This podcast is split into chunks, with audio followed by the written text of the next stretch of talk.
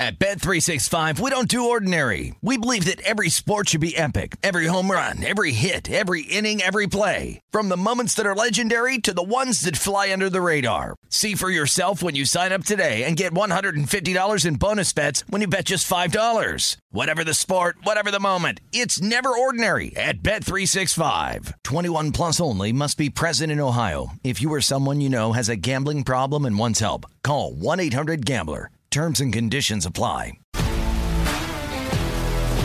If you love sports and true crime, then there's a new podcast from executive producer Dan Patrick and hosted by me, Jay Harris, that you won't want to miss. Playing Dirty Sports Scandals. Each week, I'm squeezing the juiciest details from some of the biggest sports scandals ever. I'm talking Marcus Dixon, Olympic gymnastics, Cain Velasquez, salacious Super Bowl level scandals.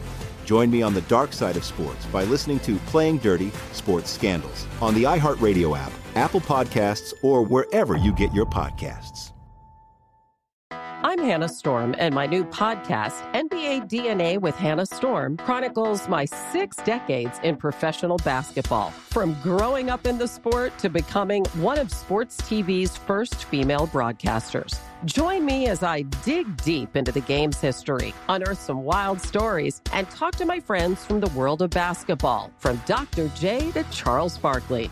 It's been a wild ride, and now I get to take you with me.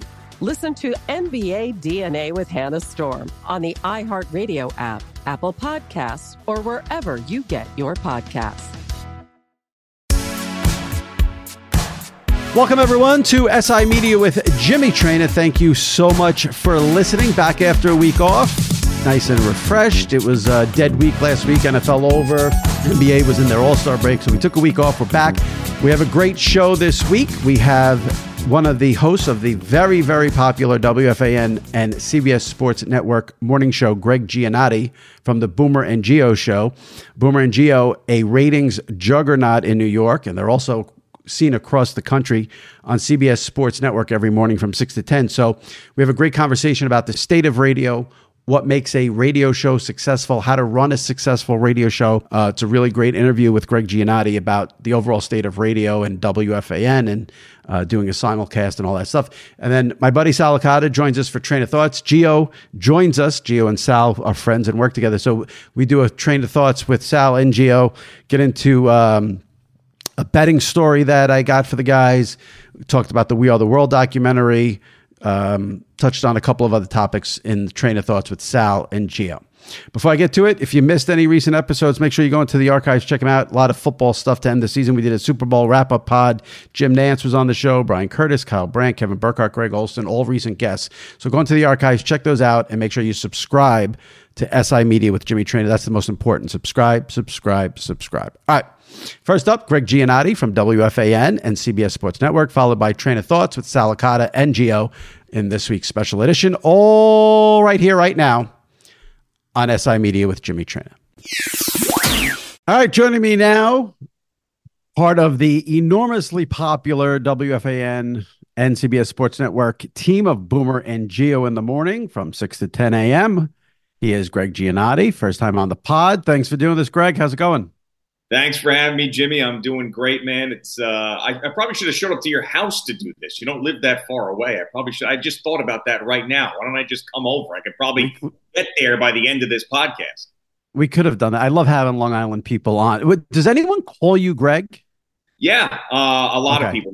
Most, most people, actually. Uh, I know okay. when I moved when I moved to Sayville, people would ask me that question: Do you prefer? Gio or Gregg, and I said it really doesn't matter to me, but I think most people call me Gregg, and especially the the closest people to me. Yeah, yeah. So I wanted to, you know, once once the NFL ends, I like to sort of mix it up with the guests because I have so many NFL guests on um, during this season. So I'm so glad um, we're able to do this because I'm a huge listener and fan of the show, and radio is just so fascinating in this day and age where there's so many podcasts that it's you know it's ridiculous and I don't know how you know I don't know the relationship young people have with radio. I mean, I grew up on on the fan and radio, so it means something to me. So, and you guys are so successful, so I wanted to sort of pick your brain about that, um, and get into some radio stuff and some other things. So, appreciate you doing this. Um, yeah, absolutely, but, man. I, Yeah, I uh, I'm glad I'm glad that you're still a uh, a radio listener and uh, someone who because you know you get a lot of the old school FAN listeners that don't like some of the the new younger stuff, and you've actually uh, you've you've stuck with us through the entire time, so I appreciate that.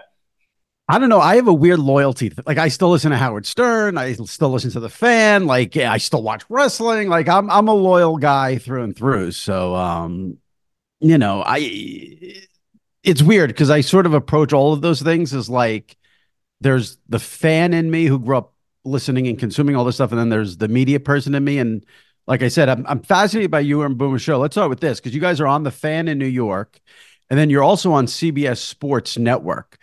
So I'm just wondering, like, how much you guys think about, talk about, discuss, cognizant of. You're catering to two different audiences. You have the local New York audience, where I mean, there are people who'd be happy if you're breaking down like who the second lefty is out of the Met and Yankee bullpen. But you also have this national audience on CBS Sports Network. So how do you, you know, mix the TV radio stuff? Is that dicey to do that, or you guys?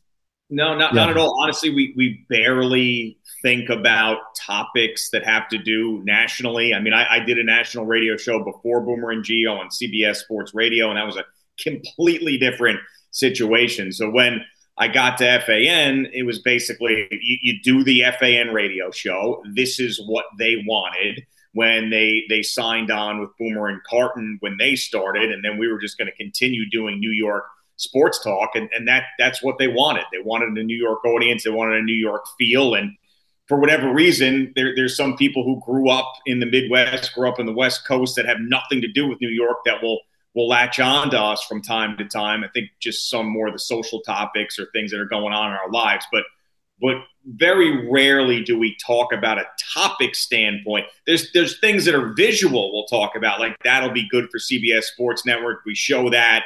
Uh, this is better for the TV audience in a sense of what you can see and not see. But as far as topics go, national or local, we we do New York sports talk, and we don't really care if someone in uh, you know, out in Sacramento doesn't like it. Yeah. I mean, one of the things I really enjoy about the show is that it's not just your hardcore sports show. You guys, I mean, I feel like you guys do maybe 50% sports. And I love the fact that it's just not all Yankees, Mets, Jets, Giants, Knicks. I mean, which is, you know, what we're used to. I, I love that you guys go into a lot of areas, some of them weird, some of them sports, some of them not sports. I love that it's a, I mean, if you had to, I know for me, like, uh, you know, we're, we're both good friends with Sal. Licata, I've said to Sal a million times, like I can never do what he does. Like if I had to sit there and talk about like the Mets for four hours, I I I give him so much credit for doing that. If you had to like, if you couldn't do the other non-sports stuff, how much less would you enjoy your job? Uh, you know, it's it's that is a uh, that's a great question. I could tell you're listener. I actually said this the other day off the air.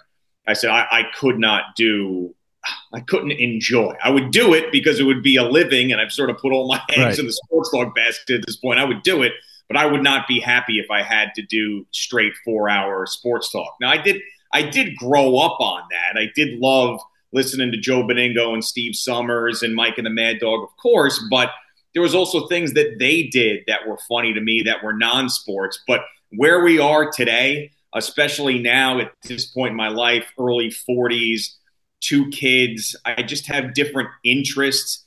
And, and, and some of these things are very specific. Like if you really want hardcore, straight Yankees, you know, there there is a podcast for that, right. or straight Mets, there is a podcast for that.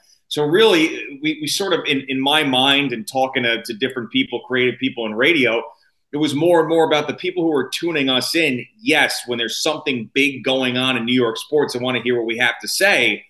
But when there's not, and a lot of time the teams have been bad or it's a slow time in sports now, they're coming to us for our personalities, you know, our takes on all sorts of things. And especially in the morning, they want to laugh. So I, I will opt for you know, maybe in t- 2018 I, I wouldn't do this, but I'll opt more for the funny personal story than I would. Let's talk about the minor league system or the bullpen or things that I, I couldn't I couldn't do that. Yeah. Honestly, I, yeah. I would rather do a show on maybe reality television before I could do straight four hour sports talk right now because there's a lot of these things like like I, I, I give these guys credit uh, across the country, whether it's first take or or anything else on FAN. Like I, I can't imagine. Like I'm like, do you guys really care that much about that particular time? There's no right. way right. you can possibly, with everything going on in the world, care that much and be yelling back and forth about who the first baseman should be. You, there's there's no way.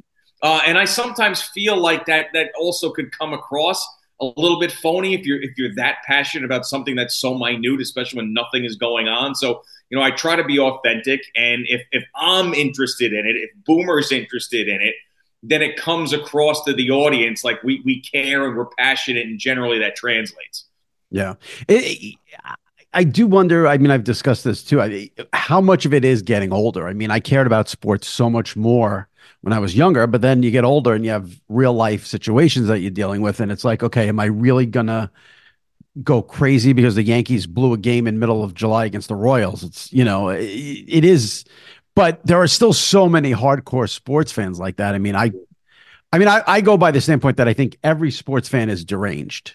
Like t- yeah, to be yeah. a sports fan, you have, and I include myself in that. Like, I'm irrational when it comes to the Yankees. Like it's it's just part of the gig, but you see these some of these people how seriously they take it and i'm just like oh my god do you have like no problems in life i can't i can't fathom yeah. that you could be that upset about it. Well, i, I know and I, I, I used to be when i was younger and i think that right. was sort of a testament to how great i think about it now i didn't think about it then but how great my childhood was. I was very lucky. I was two wonderful parents who were still alive who i was an only child. I had great friends. I loved where i grew up. So really like when my teams lost it was the worst stuff to happen to me because i was i was loved and things really worked out well. So i mean and then i look back now not that my life isn't good now but i mean you just have different perspective you're more responsible for things there's all sorts right. of different uh, problems that, that you have to fix that nobody's there to fix for you um, but I, I still and, and i see that amongst my friends too i really try to you know gauge when I'm when I'm out talking to people, you know, what really matters to them because that's that's our audience. I mean, the guys that I hang out with in in Sayville on a, on a Friday afternoon, and that's mostly who is listening to us is, is is those type of guys. So if something's coming up in sports that maybe I'm not paying as much attention to, but I hear those guys talking about a lot. Generally, that, that that's a good gauge, but it, it ends. You know, it's not like you know you don't uh, you know, maybe when we were 21, you you wouldn't talk to your friend for two weeks if you had a disagreement about who the who the starting quarterback should be. But now it's sort of like you yell back and forth for 10 minutes. You're like, all right, let's get another drink and shut up about it. Right. You know? Exactly. Yeah. Exactly. I always I always tell Sal I'd be the worst person on any like debate show or anything like that because uh, after maybe like two minutes, I'd go, I don't care, and yeah. that would be horrible television. yeah. It's just like, what do we are? I know. I mean, I get I get worked up sometimes over like I, I don't want to sound hypocritical. There are things that I that I get passionate about still in, in right. sports, but and it's it's uh, it's rare. You know, it's it's it's it's more rare. I'm, I more get angry at, at dumb things that that bother me about sports, like a if an athlete does something silly or uh, like that, like I, I, don't know that Evan Neal story last year where he was saying the things about like, oh, I don't have the opinions of uh, sheep when you're a lion, and what are you doing delivering pizzas or whatever, It's stuff like that. It, it kind of yeah. annoys. Um, yeah, but I but I, yeah. I get annoyed. Yeah, I get annoyed about like all the old man stuff, like the streaming right. bullshit and forty dollars to park your car at a game, like that. That's the stuff that you know. I also that's the difference too. I think when you're a kid or not even just a kid, but even like whatever, 20s, like it's all like fun. And, and now it's so much of the business of it is, you know, you, you want to go. I, I feel so bad for the guy who wants to take his wife and two kids to a game. He's got to spend like $700 by the time it's all done because he wants to get, you know, a Coke, a hot dog, and park and a hat. It's like, you know, then you throw in what the streaming stuff and it, it is, you know, a little bit of a lot. I mean, yeah, I mean, I, I, I get I get really mad at these organizations too, and that's that's one of the trickier things these days to deal with, especially if you have a partnership. You know, like we do with the Yankees, Audacy is also with the Mets. We have the Giants, so it's sort of those things when you get into those business topics, it can be tricky. So sometimes you have to hold back because you know the bosses are going to get phone calls about right. it. But uh, yeah, I mean, and you know, I, I do, I, I feel bad for the fan too, and I know that uh, the easy answer is, well, you don't have to go. No one's forcing right. you to go. That, that's the easy, like, but but it's not it's not that easy because right. there, there, there have been people who have grown up their entire lives, you know, when they were a kid and they got older, dreaming about taking their son or daughter to a game and having that experience and how special it is for them. And they probably thought like, hell, you know, I'd buy a a 20 game plan. But now it's like, I can't buy a 20 game plan. I'd be broke. This is insanity. And, and it shouldn't be like that. But I mean, I also think it's increasingly, increasingly harder just to live in New York. It's just, it's, it's just as you get older, it's just like this is too expensive. It's too frustrating. There's too much traffic. There's too many people. Yep. The weather sucks. I'm just, I'm trying to be happy, but everything I try to makes me happy is too expensive or unhealthy. I just, ah, I don't know what to do yeah. anymore. And now on top of it, every one of my teams sucks. Like so, that's why I think also that the show has evolved a lot because the teams have been terrible around here too. Like I, you can't talk bad football, bad baseball, bad basketball every single day. It's just it's sickening. I wanted to get into that because I wonder now. Listen, there have been teams that have been bad for so long here in New York. I mean, you have like the Jets, who I mean, the Jets though to me, like they've been an embarrassment their entire existence outside of like three years with Parcells, basically. But is it bad for you for sports talk radio if the teams are bad? Because I I'm of the belief that the negativity could be just as good. I mean, uh, it is, but it doesn't. It doesn't last very long. So, right. like here, here was a good example. I remember because you're a you grew up a Mike Francesa fan too. It was it was years ago. It was two, 2007 when the Giants went on that run to the Super Bowl and the Mets had collapsed. It was that first collapse year. You know, the seven and 17 uh, with the with the Phillies, and uh, and he goes for us, what the Giants did, that was a nine. What the Mets did, hmm. that was a ten you know, and, and that was true at that point. But here's the problem that we have, we have had a lot, especially in New York football. Like the negativity is there, but then the organization becomes irrelevant. So when you get to the September, all right, they're 0 and 4 or they're 1 and 5 in October and everybody's pissed. I can't believe they're doing this again. But then they're playing these games in December that nobody cares about. And you think about the Mets last year, all right, people were angry about what was going on, but they they were dead in July. So they got July, August, September, beginning of October. They're dead. Then you've got no playoff baseball at all. The Yankees too were the least interesting season they had had in a very long time. So yes, negativity in the sense of a team that's got high expectations but falls short does usually play, and there's a lot of angrier people. But I also wouldn't mistake the the angry callers and passionate hosts for great listenership because I know at least when I was a listener, I, I didn't like putting on those days because I could vent or I wanted to get away from it.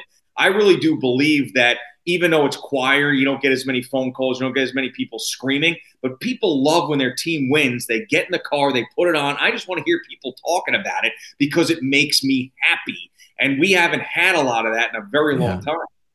Yeah, I, I, get, I get, I guess that. Yeah, you made the point that it doesn't last because I'm thinking about the Jets, for instance, like Aaron Rodgers blowing out his Achilles four plays into the first game.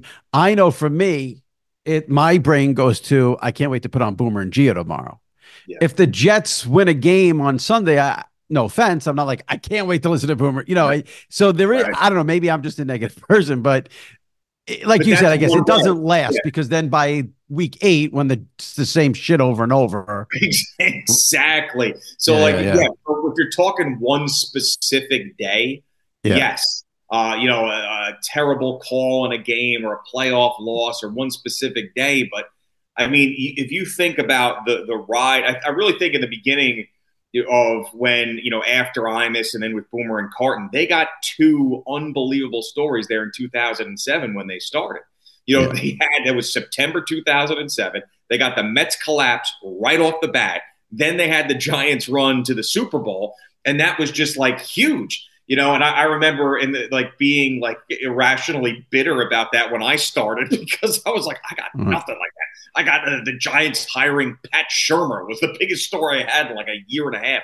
So, uh, so yes, they, they both can play, but I, I can tell you from from my seat, having some of these these seasons that that the, the teams are just nothing by the end of it and you're waiting for the off season. It's just it's it's it's miserable to be irrelevant yeah. in New York City.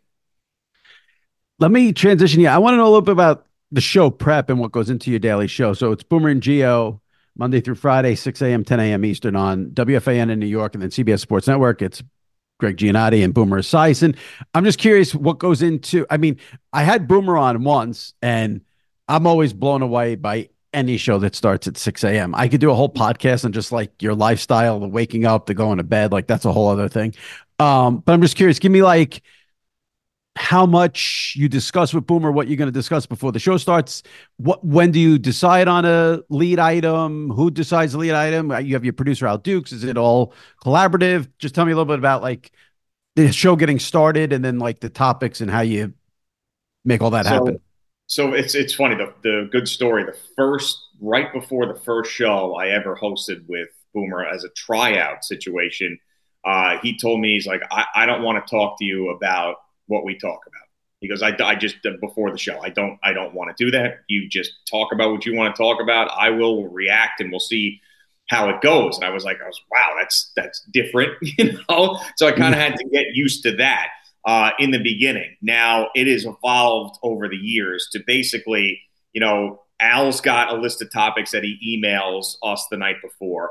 I have stuff that's either in my head or I write down before, and then I try to I I take we look at the show like this: big topics, six a.m., seven a.m., eight a.m., nine a.m., and if it's a huge topic, you try to reset at nine, which you did at six, or maybe if it's huge, you know, you you kind of sprinkle it out throughout the entire show.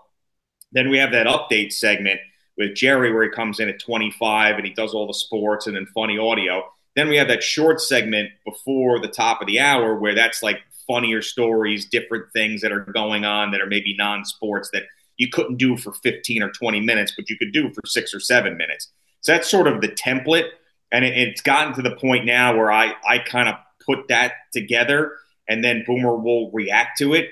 But one of the things that I, I do, if you'll notice in the beginning of the show at, at 6 a.m., it's something that I learned over over the years was – that he he wouldn't love to talk about what he wanted to talk about before the show, but he always had an idea about what he wanted to talk about before the show. So I would come out with like a, a strong opinion on something, and he would be like, "Well, you know, we'll, we'll talk a little bit about that later because I, I, don't know why you're so worked up about it. And let me talk about this." So then, what I started doing, I'm like, "All right, if he doesn't love the prepping before the show, and he's not, he has something in his head that he wants to say." I'll just throw out a bunch of things that I know are relevant, that we both know are relevant, and he'll at that first segment take it where he wants to go, and then I'll have a list of other topics that I will hit as the show goes on. And I, we also love Boomer and I love the the the improv of it, the spontaneity of it. So we try not to get too locked into. We have to talk about this there. We have to talk about that there, because some of our funniest moments and our best moments come out of absolute nowhere, uh, and you got to have room for that. So, and, and it, when you work together for so long and you know what the show is, like very rarely am I uh, I'm saying telling the boomer, hey, you know, we have to do this or we should do that. He already knows and he's locked in still. Right. So does he? So when you open the show at 6 a.m. and you go into opening the show, he does not know what you're going to say. No, what you're going to bring up. Wow. No, very rare. Very, wow. Very I'm surprised rare. you don't even just do it like, okay, we're going to go Yankees here and then no. start. Not even no. that. No, because, because that's he, amazing.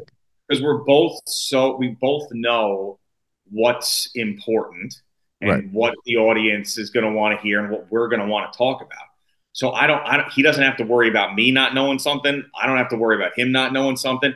Like there, there are times where I'll be like, if it's a more serious topic, I'll say we should do this first um, do, how do you want to frame it? You know, and that that'll be like something like maybe a, a criminal thing in sports or a social right, right. issue in sports.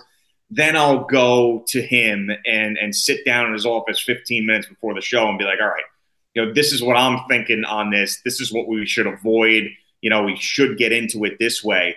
Um, but but he he really and I I respect the hell out of him with this because he's so prepared and so locked in for a former athlete still to this day after doing it 17, 18 years. Like I never have to worry about him not knowing what's going on. I mean, it's like never, ever, ever. Even on these days where he's like he's gone for five days on a golf trip or he's filming a commercial somewhere, he always comes back completely locked in, uh, which which generally isn't the case for guys as famous as him. Yeah, that's wild to me that he doesn't even know that. You know, you don't have to give him like the specifics, but hey, it's going to be Yankees. He doesn't even know that. That's that's wild. At Bet 365, we don't do ordinary. We believe that every sport should be epic. Every home run, every hit, every inning, every play. From the moments that are legendary to the ones that fly under the radar. Whether it's a walk-off grand slam or a base hit to center field. Whatever the sport, whatever the moment, it's never ordinary at Bet365. 21 plus only must be present in Ohio. If you or someone you know has a gambling problem and wants help, call 1-800-GAMBLER. If you love sports and true crime, then there's a new podcast from executive producer Dan Patrick and hosted by me, Jay Harris, that you won't want to miss. Playing Dirty Sports Scandals. Each week, I'm squeezing the juiciest details from some of the biggest sports scandals ever. I'm talking Marcus Dixon, Olympic gymnastics, Cain Velasquez, salacious Super Bowl level scandals. Join me on the dark side of sports by listening to Playing Dirty Sports Scandals on the iHeartRadio app, Apple Podcasts, or wherever you get your podcasts. NFL Total Access, the podcast, is getting you ready for the 2024 NFL Draft. I'm your host, Andrew Levy, and I'll be delivering two shows a week to make sure you're caught up on the very latest NFL news, including every free agency move and how it changes the draft needs of your favorite team. Draft experts and talent scouts, mock drafts, and a few shock drafts, too. NFL Total Access, the podcast, is already on the clock on the iHeartRadio app, Apple Podcasts, or wherever you get your podcasts. You mentioned some of the best stuff is the stuff that comes up naturally that you don't plan out. Obviously, you had the Randy Moss situation a couple weeks ago, which was tremendous. Yeah. And you know, that that's another one of those things where I'm looking at it maybe a little different than just the person who's listening because okay, yes. So the gist of it is you guys thought the Vikings Randy Moss was coming on. Turns out it was the horse racing analyst Randy Moss who was booked. What I loved about that was the way you found out, where you said to your producer Al Dukes, "What is he promoting?"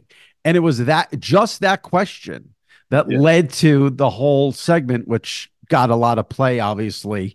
Um, now, when that's going on in your head, are you like, okay, this is gold, or are you still are you just blown away that you guys booked the wrong guy, or can you see the radio gold in that moment?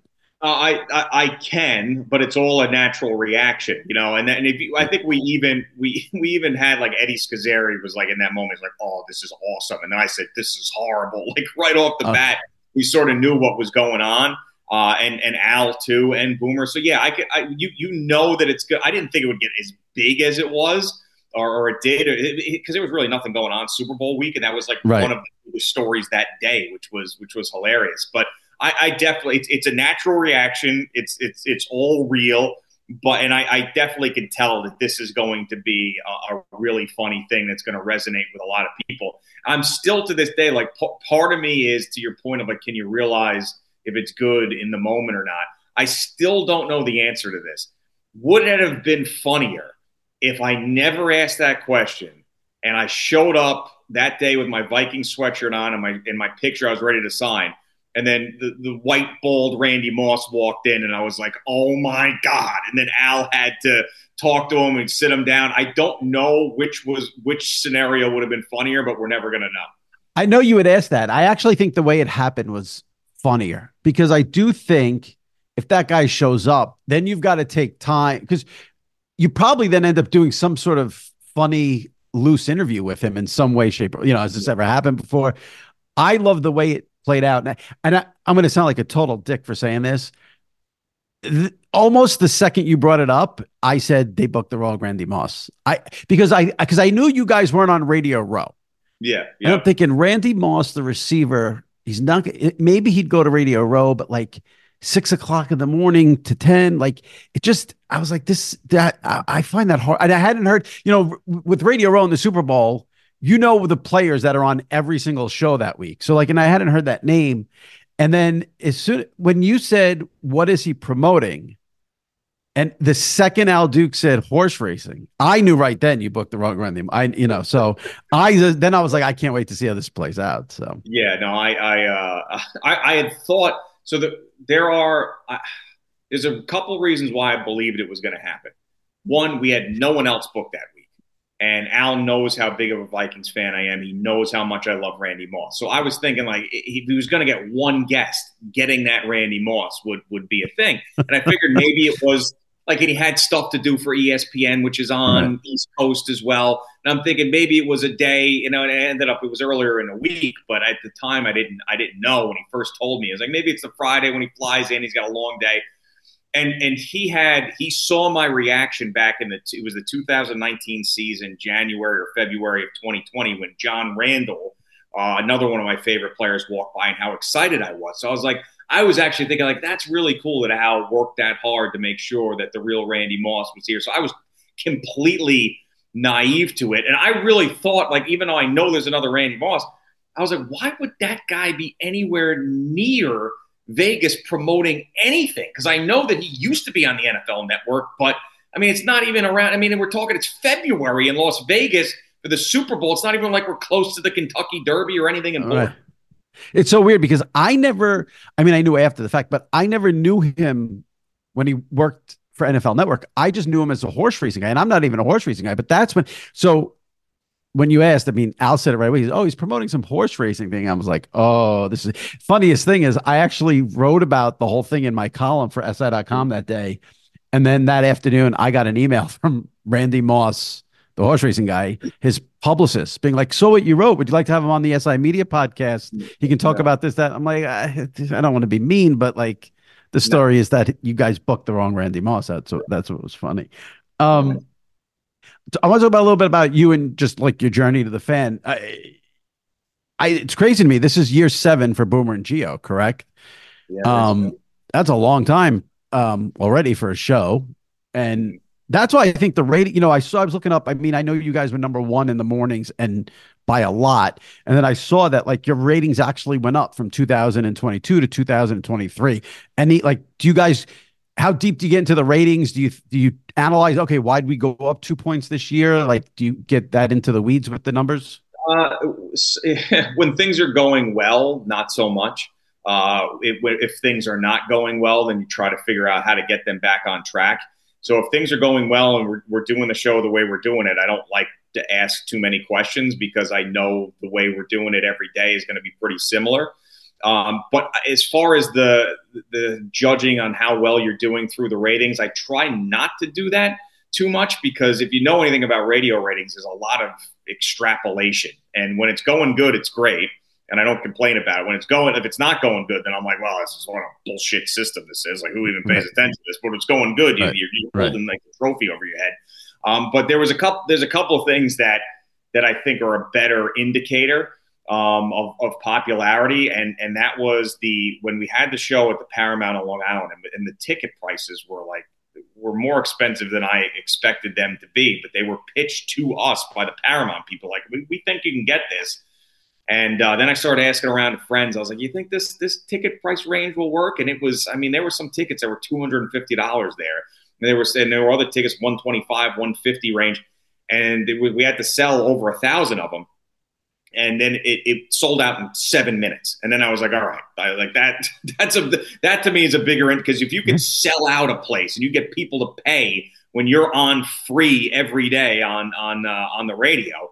uh, that to me is a good indicator. But I, I don't. I'll, there there have been times like in the beginning when we first started and the numbers were a little flat. It wasn't bad, but we were more like you know third or fourth, and then you're like looking all right, how can? And it's not even like it's it's, it's it is such a bullshit system because like you, when you try to fix the ratings, it's never anything that has to do with content necessarily. In my experience, it, it's more like, all right, you got to break on time because the the meters and the quarter hours, and you get more people listening and time spent listening.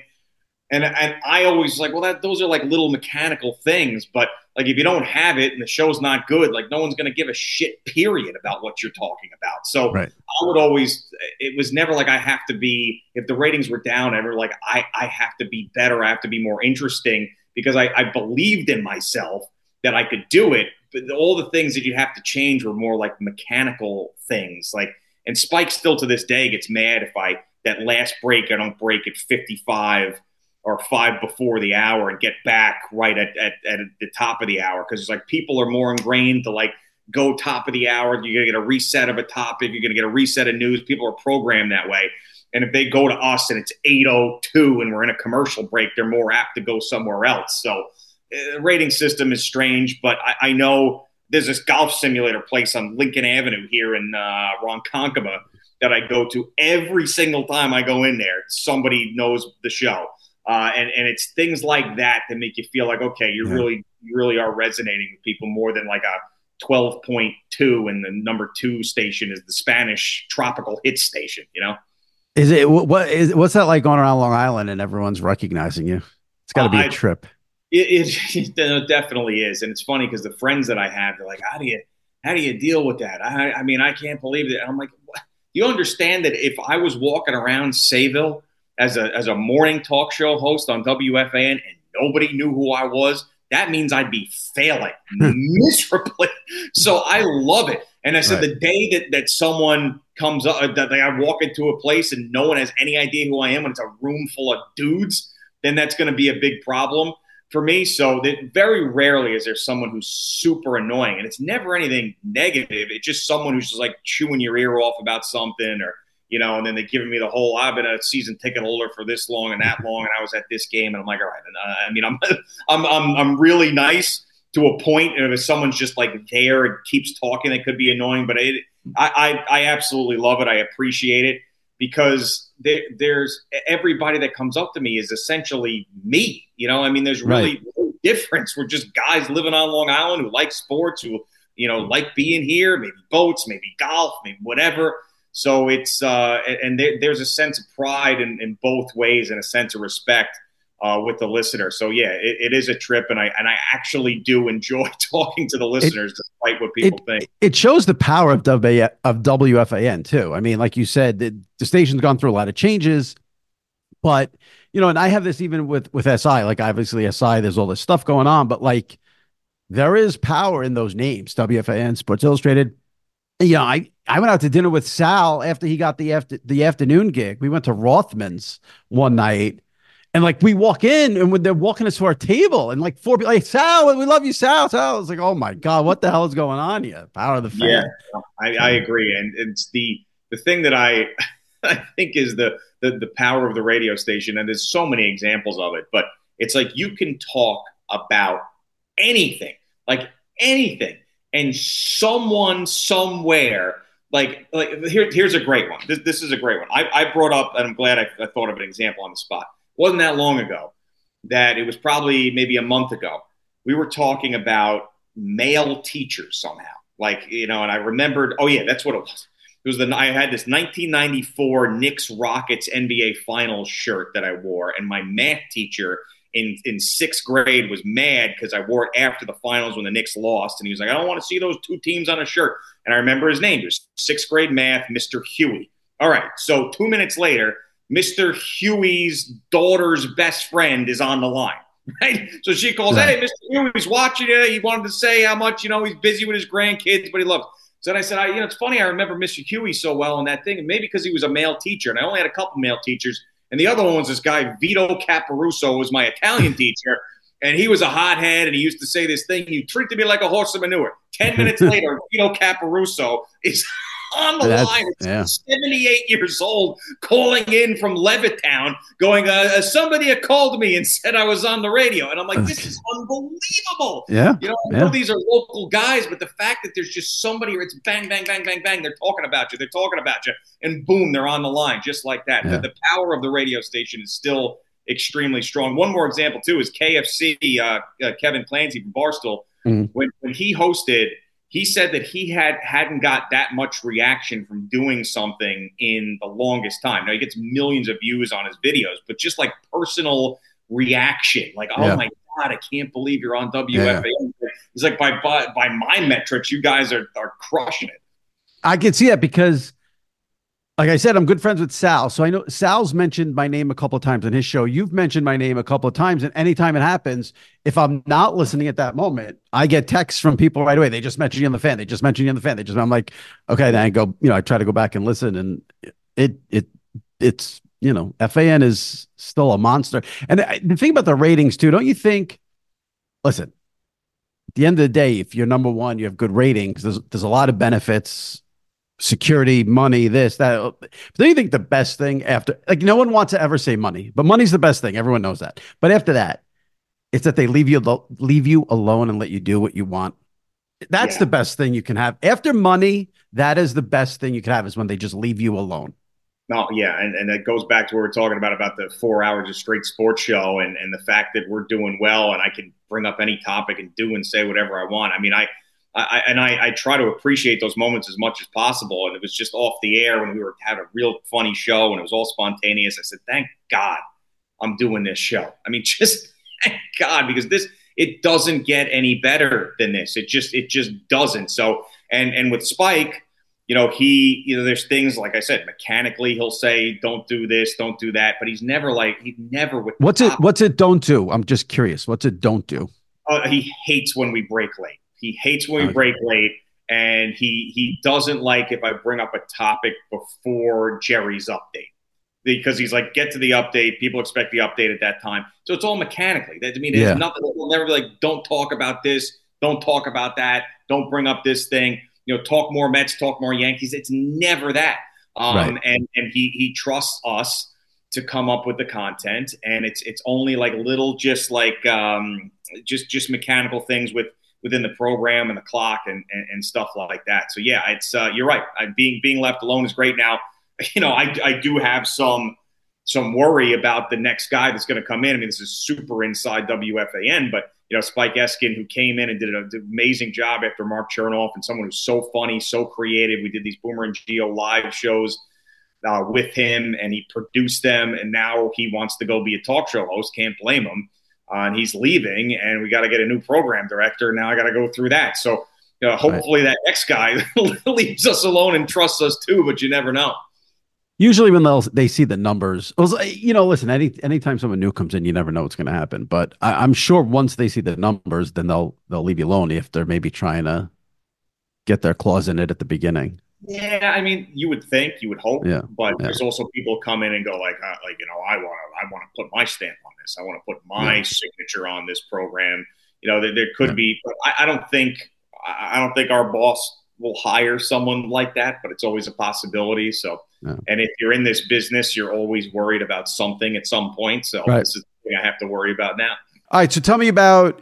um Oh, who am I kidding? The computer died we're continuing the taping like an hour after the continued item. We're redoing a story. So full disclosure, we were having a great interview and my computer died and everything's all messed up and I'm off my game. So I'm going to have Gio retell a story of how he got into radio and ended up at WFAN. Go ahead. Well, I always loved the radio station. I wanted to talk sports. I wanted to be on the radio, but I didn't think it was possible. I remember someone told me that it was easier to get into the NBA than it was to be a full time host on WFAN. So I was afraid of that. And I, I I could play music. I, I just I was born with the ability to play music. So I had the big up, upright bass uh, and the guitar, and I could play it. And I played orchestral music and jazz music and bluegrass music. And I sort of I was all state. And I was good at it. And I needed to get a job. And there were so many musicians that were better than me that I saw that were struggling financially. So I said, "How can I get a job?" My mom was an English teacher for many years, so I said I could teach maybe. So I went to Ithaca College to be a music education major because I had a 100% job placement at the time. And uh, I went up there and I hated it. It was miserable. Uh, it was cold. I came from Bellport High School that was very diverse and went up there and it was not. I didn't mesh with anybody. I was as as depressed as I've ever been in my life. And I said, I called my dad after three years in and said, I want to come back and try to be on the radio. And Mike and the Mad Dog had just gotten on the Yes Network up there because this was before streaming, so I couldn't listen to the radio station. They get on the Yes Network. I'm cutting my classes. I'm watching them and saying, I got to give that a shot. I, I, would not be happy with myself if I didn't give that a shot. Called my dad. He said, sure, come on home. I thought about transferring to a couple different places. transferred to Hofstra, got an internship fall 2005 at WFAN, September 9th, 2005. Sid Rosenberg let me in the door. And uh, yeah, got hired part time after that, full time after that, every single job that, that you could possibly have at the radio station. And uh, that's how it started.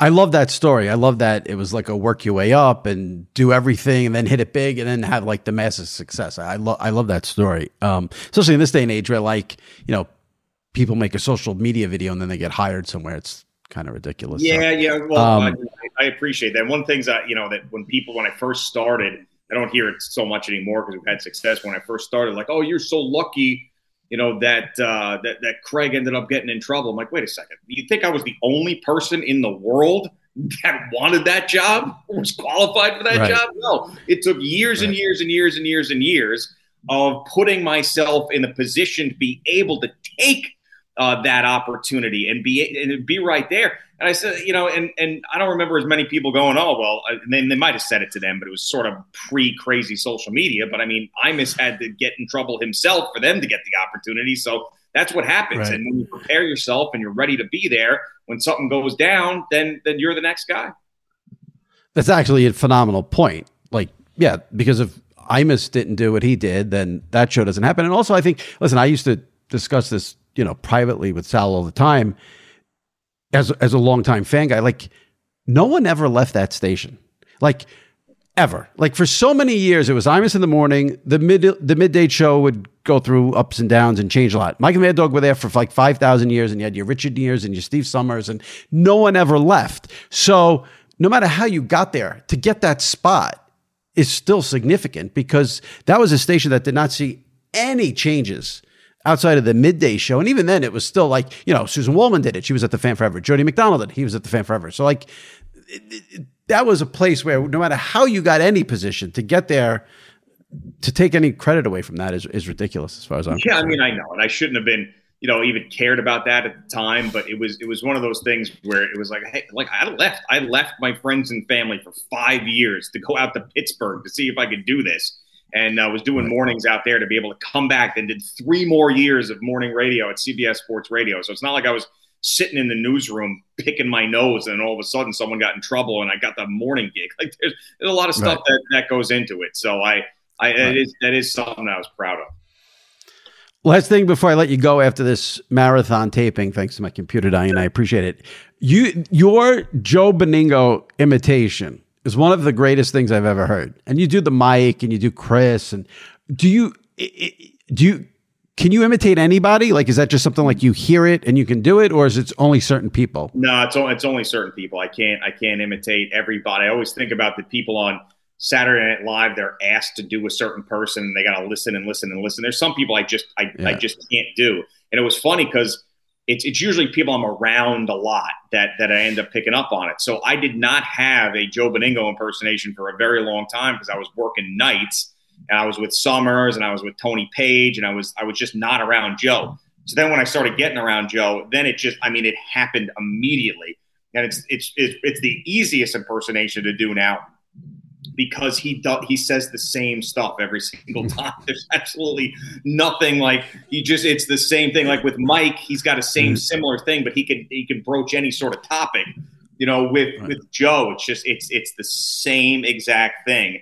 And uh, and then there's like you know there's little things like with with you you know what I mean like where you like you know exactly what what you know he means like you know be like a like like like I, I don't know like he you'd be like you don't have to do it. I'm not. Am, uh, I, I, am hungry and I would love to have lunch, if you know what I mean. I'm like, yeah, I am. what do you mean? I'm hungry? Like, I get it. It you cannot have a better imitation like that is so. Do you do you have now? You say you don't, can't do anybody, but do you have? I'm not going to ask you to do it, but non-sports. Do you have any imitations you do or like to do? Oh my God, yeah. I mean, it's, so this is. Oh, okay. There was, there, there, was a there was a guy that uh, worked at FAN. His name was John Schmeelk, who now works for the the New York Giants, and he had this this one thing that that he did when he would he would say something that only really he would think was funny, and he would do this like little laugh and this sound with his voice, and I would do that for the the bosses. So he'd be like, "Well, that didn't go very well." so I'm telling you, sounds strange. but this is what he would do. Right. So I used to do that for for Eric Spitz and Mark Chernoff, and they would laugh their asses off. I remember when they sent me to Pittsburgh, they're like, "Listen, you know, we think you're going to be okay, but like the John Schmeelk impersonation is not going to play out there." And I'm like, "Yeah, but I'll go out there and there'll be somebody." And of course, right. there was guy Ron Cook who did the midday show. I picked up his voice. Other guy Vinny was doing the midday show, so I was able to pick up on that. But as far as my friends go, oh my god, like they, like I I, I, do. The second I moved to Sayville, there were like six guys I ran into that I started impersonating to my friends, and and uh, there, there's a voice of a guy too that I grew up with who sounds like Barney from The Simpsons that I'll use from time to time. He's the the guy I do the bit occasionally where his his answer to every question was hack a fire stick. So no matter what, you want to watch that show, hack a fire stick. So and and so that no matter who is in my life, uh, I will pick up on something here or there. But I, I, I just can't do anybody. And so someone's like, "Well, do my right. impersonation, do my voice." I'm like, "Well, I, I can't. You got to be you got to be right, a little right. more distinctive or different, or or have a different type of voice for it to register." I just remember too. There was a funny thing with you imitated Benigno talking about the jet. You made it up, but he was talking about he. It was something with the Jets and politics. Oh yeah, it was China. I, oh, yeah. it was, and I tweeted it, and someone wrote it as if yeah. it was the big lead. Wrote it as if it was the real Joe. Like they got tricked. Yeah, it was hysterical. oh, oh about China spying on the Jets. Right, was China right. spying on the Jets. That's what it was. Because because Rob Saleh was scrolling through TikTok. Because remember, he was right. he would scroll right. TikTok was like, yeah, that's run by the Chinese. You know what's going to happen week one. Chinese has a playbook. China's got the playbook. They're going to take it. They're going to give it to McDermott because we all know China hates the Jets. We've known this for years and years, bro. Ever since back in the day, China didn't like the Jets. They're going to have the playbook. We're going to lose 41 nothing. 877 337 66. We'll take a break. Think it, think it, that, think it, there's a perfect way to think about this story for one second. Okay. So Gio does that rant well, not rant, but does that impression on WFAN. I see it and hear it. I tweet it, and someone picked it up and wrote a story. And the headline was like Robert Saleh, uh, you uh, know, WFAN radio host Joe Benigno concerned about China picking up Jets playbook. Like that is the perfect summation of like what media is today, social media, the content game. Like that is the perfect summary right there. Right. And, and whoever that guy was that wrote that story for the big, I think it was the big lead. Like he he couldn't just say like I, I got duped. I'm sorry, I didn't do enough work. It was like it was one of those things where like, well, am I, I didn't grow up in New York. Am I supposed to know what every WFAN host uh, voice sounds like? I'm like, no, idiot. I mean, you really think that someone, I mean, there's some bad takes out there, but you honestly think that someone, the morning drive at WFAN thinks that China is stealing the playbook for the New York Jets? Like, what? The, um, the sad thing is, we live in an era where someone would believe that. Yeah, like, everything's a conspiracy. So, like, right now, you know, I mean, I don't know. I, I don't want to get into that, but like literally everything's a conspiracy right now. So I, that would be like a four on the scale of like conspiracies that I hear during the day. So yeah, yeah you, are, you um, are. But what is what is not a conspiracy is the juggernaut that is the Boomer and Gio show for WFAN Monday through Friday from six to ten, and also on the CBS Sports Network. Thank you for doing this, and thank you for dealing with all of the technical issues that are an embarrassment. I appreciate it, and keep up the good work. I'll be listening, and thank you. Thanks, Jimmy. I really do appreciate it. Uh, anytime. I was actually a little upset it took you this long to ask me to do this, so I uh, jumped at the opportunity. It's my pleasure. I appreciate it. Thanks, man. At Bet 365, we don't do ordinary. We believe that every sport should be epic every home run, every hit, every inning, every play. From the moments that are legendary to the ones that fly under the radar. See for yourself when you sign up today and get $150 in bonus bets when you bet just $5. Whatever the sport, whatever the moment, it's never ordinary at Bet 365. 21 plus only must be present in Ohio. If you or someone you know has a gambling problem and wants help, call 1 800 Gambler. Terms and conditions apply. NFL Total Access, the podcast, is getting you ready for the 2024 NFL Draft. I'm your host, Andrew Levy, and I'll be delivering two shows a week to make sure you're caught up on the very latest NFL news, including every free agency move and how it changes the draft needs of your favorite team. Draft experts and talent scouts, mock drafts, and a few shock drafts, too. NFL Total Access, the podcast, is already on the clock on the iHeartRadio app, Apple Podcasts, or wherever you get your podcasts. If you love sports and true crime, then there's a new podcast from executive producer Dan Patrick and hosted by me, Jay Harris, that you won't want to miss. Playing Dirty Sports Scandals. Each week, I'm squeezing the juiciest details from some of the biggest sports scandals ever. I'm talking Marcus Dixon, Olympic gymnastics, Cain Velasquez, salacious Super Bowl level scandals.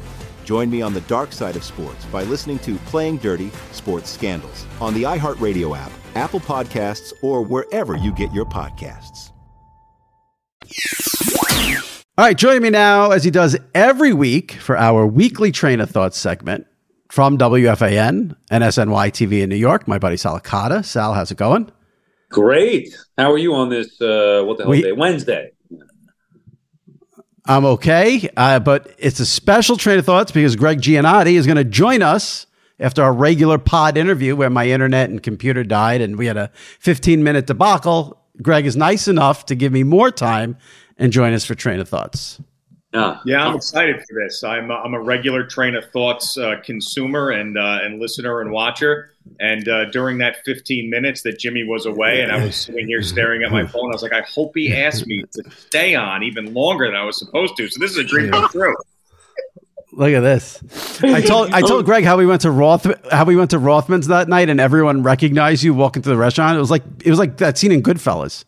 Yeah, I, am sure. And you got to see Gio when we go to the Portly Villager in Sayville. It's like fucking presidents walking in there. And I'm, I'm yeah, sure I'm sure the both of you were extremely comfortable during that outage for 15 minutes where you're trying to get your computer uh, working. Gio has bad luck with this shit. You set up a whole interview. He's got people come over to watch his kids. They leave him in the dark on it. The guy spurns him, and now you get him on. You're keeping him on yeah. extra. You can't get your shit together working wise. I'm, yeah, I'm still sh- I'm still shaking. Yeah, you don't you don't. I'm still shaking. I had to do this. They asked me to do an interview with Little Dicky, uh, and I was like the person that he was interviewing. And I had this whole thing set up. I created a studio in my house, and I had to have people come over and watch the kids because my wife had the flu. And I'm sitting oh, there. God. I sit down, I'm like ready to go, and they're like, uh, "Little Dicky's schedule change. We're not going to be doing this." I'm lucky I even have a laptop right now at my house. I didn't set my house on fire like Tyreek Hills. so, so one of the ongoing themes with Sal and I is is like, is it bad that I don't know who this per- like I didn't know who Ice ba- well, Ice Spice was at the Super Bowl. Spice, yeah. I, is it bad I don't know who Little Dicky is? Uh, I, I I knew him, but didn't know how popular he was. He has a he has a show named Dave that's on FX that's very popular, and he's got like oh I know the show yeah yeah yeah yeah funny uh, comedy songs. But no, I don't think that it's bad. I, I don't I don't I used okay. to judge people for not watching or knowing who you know people were, but then I got so tired of yelling at Sal saying, "How do you not know who this person?" Is? Right. Is? This is our governor. Right. Um, yeah. so I just gave up. yeah. I could totally I see that with Sal. Yeah, I was gonna say like I don't know who Fat Perez is or Little Dicky until Gio talks about it, but I didn't even know. And I think we talked about this, Jimmy. I had no idea that that Trump could run for president again. I like I just thought he was done. That was it. I had no fucking idea he could run again. Whoa. So are you trying to tell me that you didn't know that Donald Trump was running for president this November? Like when Correct. did you realize he was? When did you realize he I was? Thought, I thought we discussed this. Maybe it was somebody else I was talking. Uh, maybe it was a group of friends. Now I think about it as a different group chat. They they alerted me to the fact that he was in fact running again. I was like, "What do you mean? Isn't he done?" But when like, was when was when was this? When was yeah, maybe this? about a month or so ago, a couple months. So wait a second. You're telling me that you didn't know till a month ago that Donald Trump was running for president? Yes. Do you know that Joe Biden is running for reelection? Oh God, no. You didn't. You didn't know that? No, oh, I you, did. Come on. I did see him. Well, who did you think the two P? I, I did see him holding a press conference while holding an ice cream cone, though. I saw that. yeah. I mean, you just nobody ever can be taken seriously licking an ice cream. Like if you have an ice cream cone in it, it's just all right. All right, let me start. I got a bunch of topics. Let's start with this because this is perfect for to have Gio on. A couple of weeks ago, buddy mine texts me. He won $11,000 on a $7, some crazy $7 parlay on FanDuel. Literally $7, 11,000 winnings. First thing he sends the group chat Do I tell my wife? hmm. Sal? Um, now you listen. I know your brother-in-law listens to this, and you get in trouble with what you say on here. So keep, but be careful. But yeah, the question is, if you won eleven thousand, do you tell your wife? I, I tell her that I won five thousand. Okay, fair I enough. mean, that's that's the play, honey. I won five thousand bucks. Here's five hundred or a thousand, whatever, and then you know you look like a hero, and right. you also get to keep the larger stash to yourself. Yeah, that, that's a great answer. I, I also think the question you have to I have to answer the question with a question. Does your wife hate you? Is the first question. So if your wife hates you, then you say we won eleven thousand dollars, and all of a sudden, oh my god, and then you might get late. If your wife actually hmm. likes you, then you keep every penny and you stash that shit under your mattress or in your car somewhere, and you don't let her know anything about it, and you actually have some fun. So I, I said to him, I said to him, well, let me ask you this. When you lose $500 in a night, do you tell her? He goes, absolutely not. I said, well, right. then I wouldn't tell her about the winnings, you know. He goes, well, I told her, and now I'm buying a refrigerator. Oh, rookie mistake. Rookie mistake. Yeah. I, I, basically have I, don't ask, don't tell. She knows, I know, we don't discuss. Well, I, so I brought this. So I went to dinner. The, I was at dinner the other night with my friend Diesel and his wife, and I brought this up. And the wife said there'd be major issues if he didn't tell her. Major. so then I said, "Well, what's the cutoff? Like if he wins five hundred, does he have to tell you?" She said, "No." She said a a thousand and up, she needs to be told. So I told him, whenever you bet now, you do max winning nine nine nine. Don't go over the nine hundred ninety nine, and then you're in good shape. Yeah, I mean, it depends so. also what type of wife you have. Like, like my wife is is essentially Matlock. Like she, yes, uh, she's one of these. She's like uh, Sherlock Holmes when it comes to this shit. So she'll figure it out yeah. somehow, some way. Um, so I'd never be able to truly hide that type of thing. Plus, I'd be excited about it. I actually, not to sound like like a like a dick, right. like I, I oh yeah, I kind of want to share. I'd like, like you yeah, want- fun. Let's do something. Right. You want to brag about that? You turned seven into seven dollars into eleven thousand. You want to brag? Yeah, right. Absolutely. Yeah, right. right. But you you um, brag you brag to your friends in the group chat, and you tell your wife to share the excitement for half of it. That's the play. I mean, come on. oh, you're always getting in trouble on here. Um, I don't want to get into like a massive debate because I saw this stuff. I I I was barely on Twitter over the weekend. I for like four days. It was beautiful. I know there was a whole hullabaloo about court storming. I just want to say one thing. I am pro court storming. I don't care if someone got hurt this weekend. It's a tradition in college. Storm the courts. Where do you guys stand on court storming? I, I, I love it. I, I, mean, I think it's uniquely college. I, there's very few times where someone gets seriously hurt. Uh, it, it, doesn't happen in the pros because people get arrested. I mean, think about some of these great scenes that you had when Tennessee beat Alabama and the and the the, the, the goalposts are going down. There's thousands and thousands of people uh, on the field, and when you're watching it on TV, like we are most of the time, it's the greatest thing ever. I mean, if I'm on the field getting trampled by a, a bunch of crazy people, it's one thing, but I'm not going to be there. So for me and my entertainment, it's awesome. Yeah, I've, I've never had experience with it at Suffolk Community College. We didn't do the store, uh, storm the courts there. I don't know if they had a basketball team mm-hmm. actually, but I don't. I honestly don't care. College sports to me has lost so much. I used to enjoy it a little bit more, but now knowing that the students get paid, it bothers me. I think it's cool for football. In basketball, it's a little weird where you're seeing people get run into and, and potentially hurt. So I think eventually it's going to be stopped. But I, I do, from an entertainment standpoint, I enjoy seeing. All right, Debbie Downer, right there. I mean, that's just the truth. You, they're going to stop it. Caitlin Clark gets run over and gets knocked down, and now somebody else gets hurt. Like you know how they they're so reactionary. They're going to stop it. We'll see. I don't know how you stop it. Exactly. I, mean, I was just about to say, like, how? I mean, you, talk, you can't yeah. thousands and thousands of people that are pouring on. They're going to grab one or two and they're going to throw them in jail. And then most people are going to be like, listen, the, the numbers are still in my favor. I'm going to have a good time. I'm a drunk college kid and I do not give a shit. And it's just going to be impossible. And think about the people that are, that, security guards at these games, too, by the way. Yeah, like, right. 65 year old, 450 pound pig who can't stop anybody. So, uh, no way. That's, here's, that's the thing about it. College kids are animals. You're not going to stop them from storming the court. First of all, they don't mm. care if they go to jail or get in trouble. They're in college. That's what they want to do. So right. you're not going to stop them. But I guess the question is, and not to be like, you know try to bring up a darker angle to it, but it is dangerous. And I'm not talking about a player getting hurt, but like, what if you have some nut job with a weapon on him? Like, you know, the way that the world is now. I know you can say that for anything, but you know, shiv spot potentially. Well, and here's what I I think I, I think if you have someone storming the court and they have a weapon, then I think the issue there is you got to check for weapons before you go into a game. Yeah. I don't think you need to stop the. The yeah. issue there is the weapon, not the storming the court. True, right. that is true. Let's go on a happier to- happier topic. Sal, did you watch yeah. the We Are the World documentary on Netflix? I did, and while I thought it was interesting, uh, like all you guys pumped it up. Oh my god, you got to watch this! John Harper at SNY was like, I watched it twice already. I'm like, wow, I can't wait to check this out. Like it was good. I liked the song. I thought certain elements of it were interesting. Uh, I, it was not like the greatest thing that I ever saw. A horrible take on so many levels. First of all, the song is awful. It's an what? awful song. I but love the, doc- the, song. Oh my god, MJ it's an awful song. for us. But the documentary was tremendous. In fact, I don't want to insult Gio, but he was my second option for a guest this week. I tried to get Lionel Richie, didn't work out. Oh, well, I mean, I can't, I can't, get upset with that.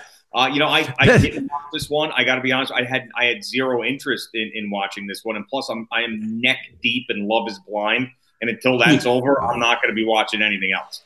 And you can't tell me a, anything on Netflix that's more entertaining than Love Is Blind. I've never seen I, it, just, but I got to check it out. But if you, if you're a music person and you grew up in the 80s, you have to watch this documentary. I mean, you, Sal, I see. I don't want to give spoilers now because Gio didn't see it, but I'm not. The, the stuff right they, they come together and write a song. Like what? There is no spoiler. No, no. Steve, how about Bob Dylan was nervous and couldn't do it, and Stevie Wonder had to show Bob Dylan how to sing like Bob Dylan. You didn't find that fascinating? My my favorite part was when Stevie Wonder started doing something in Swahili, and and what's what's Waylon Jennings that, left. Yeah, Waylon Jennings. Out. He walked out. Yeah, like no country boys singing Swahili or something. He just he yeah. leaves. Cyndi Lauper, that she's trying to do her part, and they can't like record it because there's all this noise, and they couldn't figure out what the noise good. was, and it, they thought the it, microphone was bad, and it was her jewelry. It was tremendous. Uh, Gio, you're a music guy, so I know you'll you like you'll enjoy it. it was it was fascinating but like everybody's building it up to like this great thing. It was good. It was because it was yeah. it was very it was great. everything else it was great. like expectations ruin it just like everything like you know right. expectation is the thief of joy. And if someone builds something up and you go into it and you're like oh this is going to be the greatest thing ever generally it sucks. Like marriage. i'm such a lunatic that don't get him in trouble the minute it was over, I went on Lionel Richie's website, found an email address for his publicist, and emailed him, like, "Can I get him on the Sports Illustrated Media podcast?" I thought he came across very well on it, and I think Prince came across he did. poorly. You know, for not showing up, obviously. How did he come across? Yeah, but why does he have to show up? And I thought they, you know, remember they brought like his girl there or whatever to try to get him, lure him there, and he didn't. Well, that it. was yeah. Every yeah, other megastar in the world is doing. Billy Joel could do it. Stevie Wonder, you know, uh, Ray Charles was there, I think too. Like they had everybody, and he can't partake. Yeah, but he's Prince. Prince. Above it. Yeah. Are you just realizing that Prince is a little was a little mm. off? I'm not a Prince that? guy anyway. Never been. Although oh, he is a Vikings fan, take. right? Gio? Another. Prince a big Vikings right. guy. Yeah, the fact that Prince came out of Minneapolis is one of the weirdest things ever yes. in American pop culture. It really is.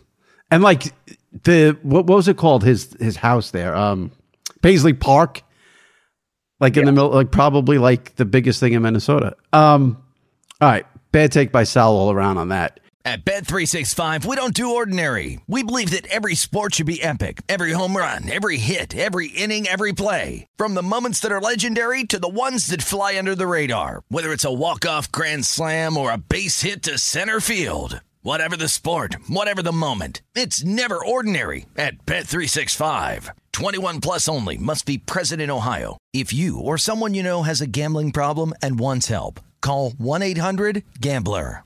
NFL Total Access, the podcast, is getting you ready for the 2024 NFL Draft. I'm your host, Andrew Levy, and I'll be delivering two shows a week to make sure you're caught up on the very latest NFL news, including every free agency move and how it changes the draft needs of your favorite team. Draft experts and talent scouts, mock drafts, and a few shock drafts, too. NFL Total Access, the podcast, is already on the clock on the iHeartRadio app, Apple Podcasts, or wherever you get your podcasts.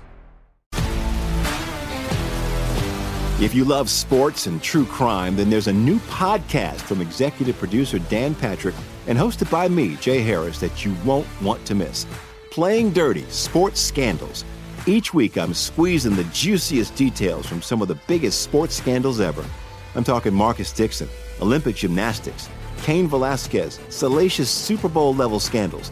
Join me on the dark side of sports by listening to Playing Dirty Sports Scandals on the iHeartRadio app, Apple Podcasts, or wherever you get your podcasts. Did you watch this week's Curb? Um, which one was it?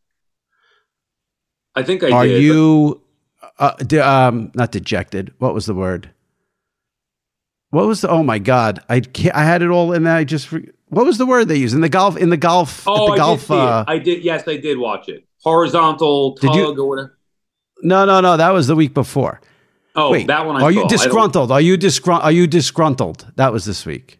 I'm not up to date. There. You didn't no, watch I it. missed it. Gio, did you watch it? No, I didn't either, man. I'm sorry. Do you Are not you watch Curb Curb? or? No, no, no. I'm not out on it. I'm, I'm totally in, but I, I, I like to build because the episodes are short. I can't just have one episode a week. I am I, I'm building up as many as I can, and then I'm going to run through it. And I haven't gotten a single spoiler yet. And it's a kind of an it's it's a that's a show you can't really spoil, in my opinion. Right. So I'm just I'm just letting Yeah. it run a little bit. I lose Well, there's a track whole now thing- because because of the way they're released, and and because of when I watched. So I feel like I watched it Sunday, but I might have watched it before the most current one. I had that happen with um True Detective, where I was like, oh, we got to wait till next week, the season finale. Meanwhile, I watched the fifth episode the night that the sixth one aired. So I, I must have screwed that up with Curb. I'm, I'm one behind. Terrible.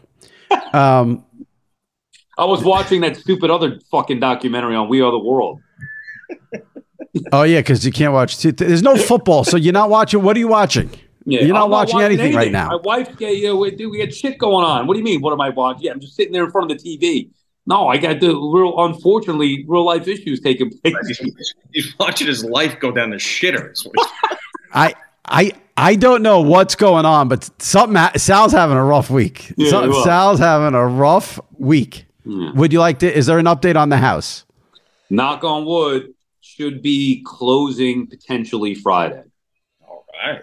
Closing on Friday. All right. So Yeah. you close Friday. When do you physically move in? End of March. End of March. We're getting all that in order. You'd be surprised. Maybe you wouldn't, but like it's ridiculous. I'm on the phone for two hours with mortgage people getting everything. Oh, do you have this paper? Do you have that? Then I'm on the phone with contractors. Then I'm on the phone with lawyers trying to get everything in order. The people that are, we got to move out of our house. We're renting it back. When when are we leaving? Moving company. Like it just doesn't end ever. God. It's just a long, long-standing tradition of Sal having a bigger problem with everything that every adult has to deal with than the rest of them. Yeah, that's the issue. You, you're right. I don't want to be an adult. I want to be a kid. I want no responsibilities whatsoever. I want to watch sports and Well, play wiffle You guys ball. aren't going to believe this, but I got to get a toothbrush. Then I got to put the toothpaste on the toothbrush. Then I got to stick it in my mouth, and then I got to move my hand. And then after that, I have to spit it into the sink. Can you Right. believe this shit? Right. Sal Sal like wants to buy a house like you like you buy a candy bar. Like you go into CVS, you grab the thing, and like no, you're buying a house. You're buying a Well, house. You're right. You're right. But the What do you expect? list, like I like checking stuff off the list. So they're like, oh, send me this, this, and this. And then I send that. And then it's like a, a list of seven other things. Or then this person wants, it's just a lot. Uh, so, All right, so let me ask you this. So Yeah. You're going to close Friday, move the end of March. Are you go now where you live now? You had that six setup in the basement with this big screen, with the TV, Yeah. pro- what projector. Yeah. Wha- are you going to have something similar, or is that gone now from your life? I think it's gone. I think it's gone. Now we know why you're so bitter. Okay, now now we know why the bitterness. now we got. for now. Yeah. Was do you know what your do you have a separate TV room for yourself like you did in in this current Yeah, there will be a room now, where I will be able to host my friends without being bothered by you know distractions in the house. Um, well, I'm, I'm not coming to Jersey, so don't leave a spot for me. I'm no, not going. There. I mean, yeah, now, so that, t- yeah.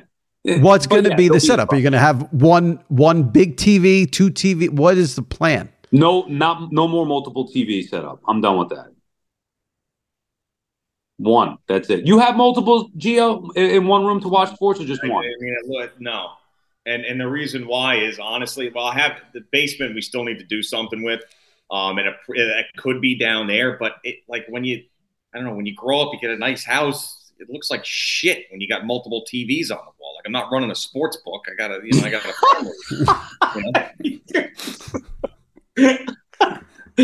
right. I had, as you uh, know, Jimmy, in that like theater room, we had the big screen and then a couple TVs on the side, and I've evolved. Well, you didn't. To- you don't need multiple TVs down there because you have the whole wall is a TV. Well, you could because of the new app on Sunday Ticket, you can split it, or whatever it is now right. on YouTube. You could split it into four, which is also why I'm going to eliminate. If I needed a second screen, I could just use the iPad for whatever reason. I don't need a a t- another TV on the wall, and it looks like shit. All right, so let's so let's recap. He's losing the big theater setup. Terrible take on We Are the World. It was great, despite what he says. Didn't watch Curb. And if he wins 11,000, he's going to tell his wife he only won five. That's basically the recap of the Sal appearance this week. I think A plus. And he, I cannot wait when this ends and I can text you and ask you what exactly has happened this week to make you so salty. What did you guys talk about? Um, uh, Gio and WFAN and the traumatic the experience with his computer dying on him that I actually forget. You know, there's like a yeah. before and after when you have like trauma in your life. Yeah. So I don't. I don't. It I was don't actually a phenomenal. It was a phenomenal interview until my computer died. It was really good good back and forth, good give and take, good topics. And then the computer died, and right now I'm ready to just go run out into traffic we were, on Jericho. Yeah, right, right before the computer died, we were ranking the last 15 midday shows that the radio station has had over the last five years, and I was just getting to number 14. So, did we make the cut yet at 14? The I, I will go back. I'm curious to go back and listen to this podcast. So it was funny. I signed on. I see SI Media podcast with Gregg Giannotti. Oh, maybe they had Gio on. I was not expecting to have uh, the three of us together, so it's been fun. Once Lionel Richie dissed me. I yeah. said, let me go to the list of people I have not had on who I want to have on now that football's over. And I went right to Gio. But I was I was hoping for Lionel. Man, Gio, Shocking he wouldn't want to come on. Yeah, I mean, uh, listen, you, you, made me wait 15 minutes when your your laptop yeah. melted down. like you're really hammering this Lionel Richie thing on me. I mean, Jesus, I haven't felt this I mean, about myself since Chernoff was the program director. I mean, listen, I listened to you in the morning, but you didn't come up with all night long. Let's just you know call it like we say it. Yeah, but but his ratings. Sal, do you have, do you have a favorite Lionel Richie song, Sal? Let's let's end with that. Um, no, I don't even know them by name. I would know it if I heard it. What's that one that they were playing during the special? Yeah, he was in the jacket the with the car, huh? We are the world. No, no, no, no, no. His individual single song. Give me, give me like names of his. All night long. Yeah, that one. Dancing on the ceiling. Say you, all say me. Easy. No, Sun- Sunday. Uh, uh, yeah, there's a okay. lot. All night long is my favorite Lionel Richie song. All right. All right. Anything else, Sal? You want to get off your chest? Why are you wearing a Jet I, sweatshirt? It's a hoodie. I think Boomer said the same thing to me a couple weeks ago. Like, it's a comfortable hoodie that I purchased. But you're not a Jets fan. You're not a Jets fan. I fan. root for the Jets. Why? And well, why does anybody, right? I mean, why do Jet fans root for the Jets? I, I like the Jets, no problem. But it's a nice hoodie. That's it. It's a shirt. It was clean. I Gio, what do you think about the Falcons fan wearing a Jet shirt? Oh, I don't. At, this point, I don't care about it. And people don't understand. Like, it's Sal. Sal wears these like fashionable sports things. He doesn't really care what's on it. He just likes to wear it. So I've seen Giants, Knicks, Islanders, Rangers. I've seen all of it. He just he likes to run the gamut. I mean, I like that. I don't know. I, I feel like that that whole like Joe Benigno take of like you can't wear someone else's jersey or whatever. It's That's that's like I believe that in 1997. You know. That's what when I, we have to go back and finish the Gio interview because my computer died and I want to get into the Joe Benigno imitation. So for people listening, we've already done that. We're going all over the place, but that's what we're going to do when we go back because the computer dying just fucked everything up. All right, Sal, I'm going to go finish with Gio. You still got Thank more. You Gio, you, oh, you abused because I wanted to. I wanted to get your segment done. With. All right, thank you. All right, go ahead, guys. Have fun. I can't wait to yeah. listen to it. Try to try to Take it easy. All right, we'll be good. Gio, see you tomorrow morning. All right. Enjoy. All right. Bye. All right. Bye, Sal. All right, my many, many thanks to Gregg Giannotti. Hung in there some, through some technical difficulties, which I appreciate. My thanks to Sal Licata. And uh, if you've missed any recent episodes of SI Media with Jimmy Traina, go into the archive, check them out. And the most important thing, subscribe. If you're not a subscriber, hit that subscribe button and subscribe to SI Media with Jimmy Traina. All right, that wraps it up. We'll see you next week. Stay safe and take care.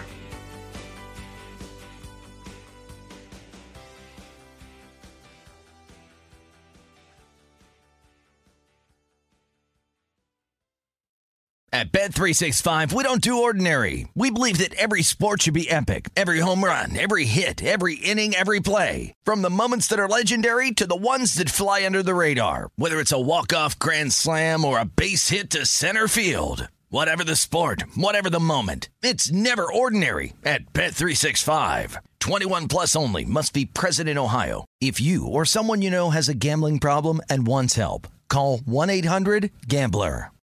I'm Hannah Storm, and my new podcast, NBA DNA with Hannah Storm, chronicles my six decades in professional basketball. From growing up in the sport to becoming one of sports TV's first female broadcasters. Join me as I dig deep into the game's history, unearth some wild stories, and talk to my friends from the world of basketball, from Dr. J to Charles Barkley.